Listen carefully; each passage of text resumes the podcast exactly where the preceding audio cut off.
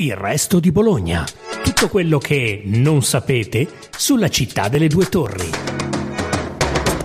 Buongiorno a tutti, sono Benedetta Cucci, giornalista del Resto del Carlino e questo è un nuovo episodio del podcast Il Resto di Bologna.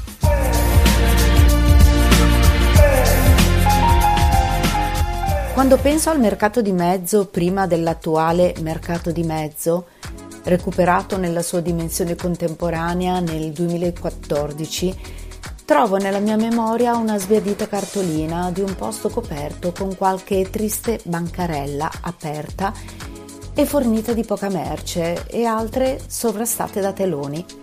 Sarà stata la fine degli anni 90 quando metto piede per la prima volta, da bolognese non cresciuta in centro, in quello che fu il primo mercato coperto bolognese dopo l'Unità d'Italia e ancor prima, fin dal Medioevo, sinonimo di un intero quartiere dedicato allo scambio, all'incontro e al commercio nel centro città.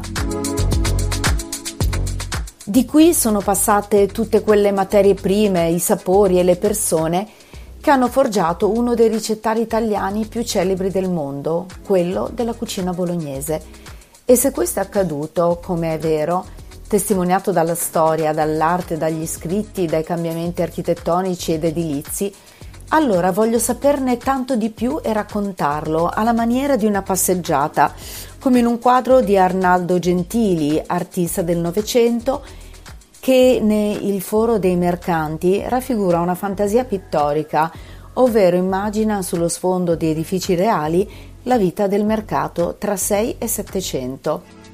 In lontananza si vede la loggia dei mercanti che esisteva fin dal 1382 e che in antichità era la sede dell'Universitas Mercatorum, foro dei mercanti e di alcune corporazioni, per poi essere modificato nel 1484 su commissione di Giovanni II Bentivoglio e divenire poi oggetto di un importante restauro in stile neogotico nel 1837.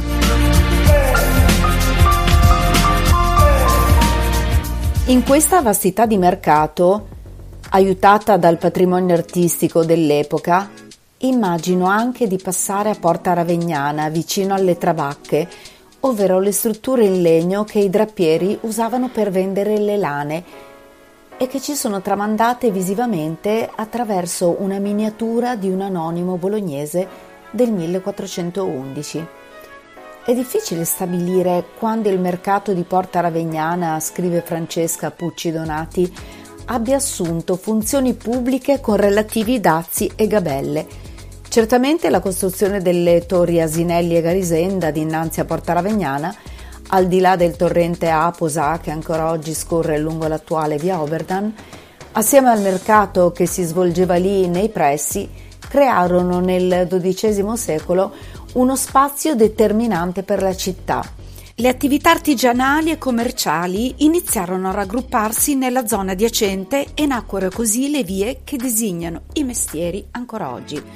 Pescherie vecchie, drapperie, calzolerie, orefici, pignattari, caprarie. Ad esempio, le pescherie situate fra la Torre Asinelli e l'attuale chiesa di San Bartolomeo vennero spostate in via Pescherie Vecchie e l'insieme di tutte queste vie, con rizzoli e clavature anche, costituirono l'area denominata Forum Maior, dove forum è piazza, mercato, ma anche nelle fonti bolognesi, luogo di traffici.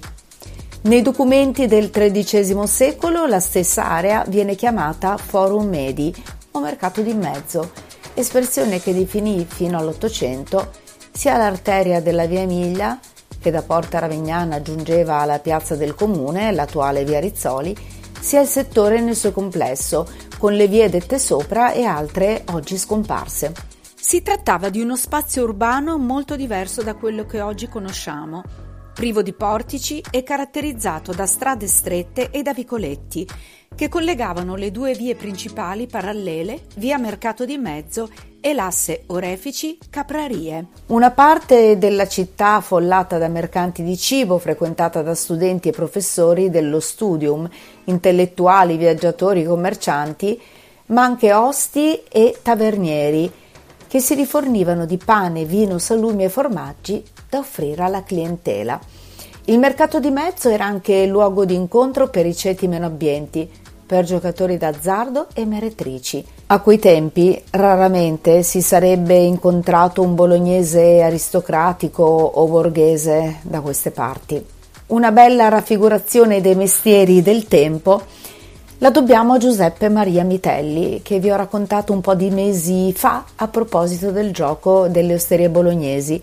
Mitelli realizzò anche il gioco dei mestieri a chi va bene e a chi va male nel 1698, una sorta di gioco dell'oca diviso in 20 scomparti su tre file, con i mestieri di acquavitaro, distillatore, oste, brentatore, lardarolo, fornaro e tanti altri. Anche le incisioni, virtù e arti esercitate a Bologna del 1640 ad opera di Francesco Curti, rappresentano una serie di piazze ideali modellate sulle piazze e sulle strade bolognesi con le tipiche attività del commercio. Qualche secolo e tutto questo sarebbe stato spazzato via. Nel periodo che segue le unità d'Italia, per questioni di igiene, decoro e funzionalità, la zona subisce un rinnovamento per primo il mercato stesso, che viene trasformato nel primo mercato coperto di Bologna. Frutta, verdura, pane, pesce, salumi. Ecco la vasta scelta di prodotti proposti a un pubblico di avventori provenienti da diverse classi sociali. Anche questo è un grosso cambiamento. Il mercato creato per l'amore della tradizione e del cibo ebbe però vita breve. Nel 1910 inizia il suo sventramento e mm, il cambiamento drastico del mercato di mezzo.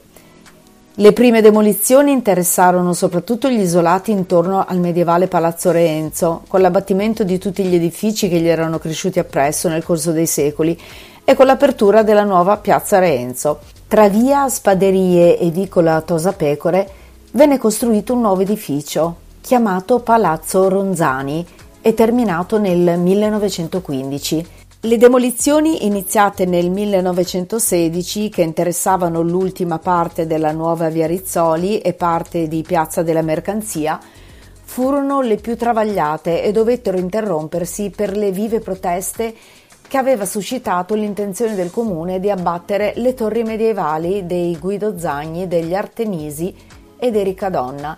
Nonostante i tentativi di eminenti architetti ed intellettuali come Alfonso Rubbiani e Marcello Piacentini che si spesero per la preservazione delle tre torri, queste vennero abbattute nel 1919 e due nuovi palazzi vennero costruiti nel 24 e nel 27 per ospitare la sede delle assicurazioni generali e gli uffici della provincia. Lo sventramento fu accompagnato da costanti e sentite polemiche da parte di molti cittadini e intellettuali bolognesi italiani, fra cui Gabriele D'Annunzio, che videro distrutto il cuore palpitante di Bologna. Giuseppe Lipparini, scrittore dell'epoca, scrisse Amavamo girare per quelle vie strette e ombrose che nei giorni di mercato si affollavano di gente attorno alle trattorie e alle agenzie.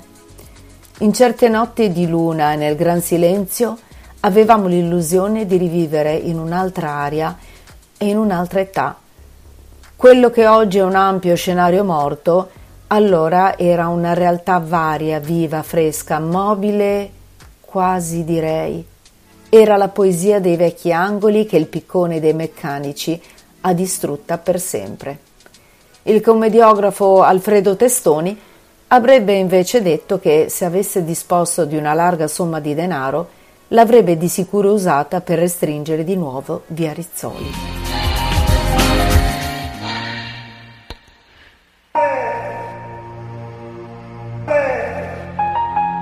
Con l'arrivo della Seconda Guerra Mondiale l'immobile fu trasformato in parte nel cinema ambasciatori e solo una fetta più piccola fu destinata alla vendita di prodotti. Ed è quella che ricordo, triste cartolina di una Bologna brulicante ormai sbiadita, amministrata dal 1945 in poi dagli spedali, dal comune di Bologna e in seguito dall'ASL. Il mercato di mezzo tra via Clavature e Pescherie Vecchie chiude nel 2008 e riapre dopo sei anni ristrutturato da Coppa Adriatica che ne fa un luogo del cibo bolognese. Grazie per averci ascoltati. Seguite ancora il resto di Bologna, il podcast del resto del Carlino.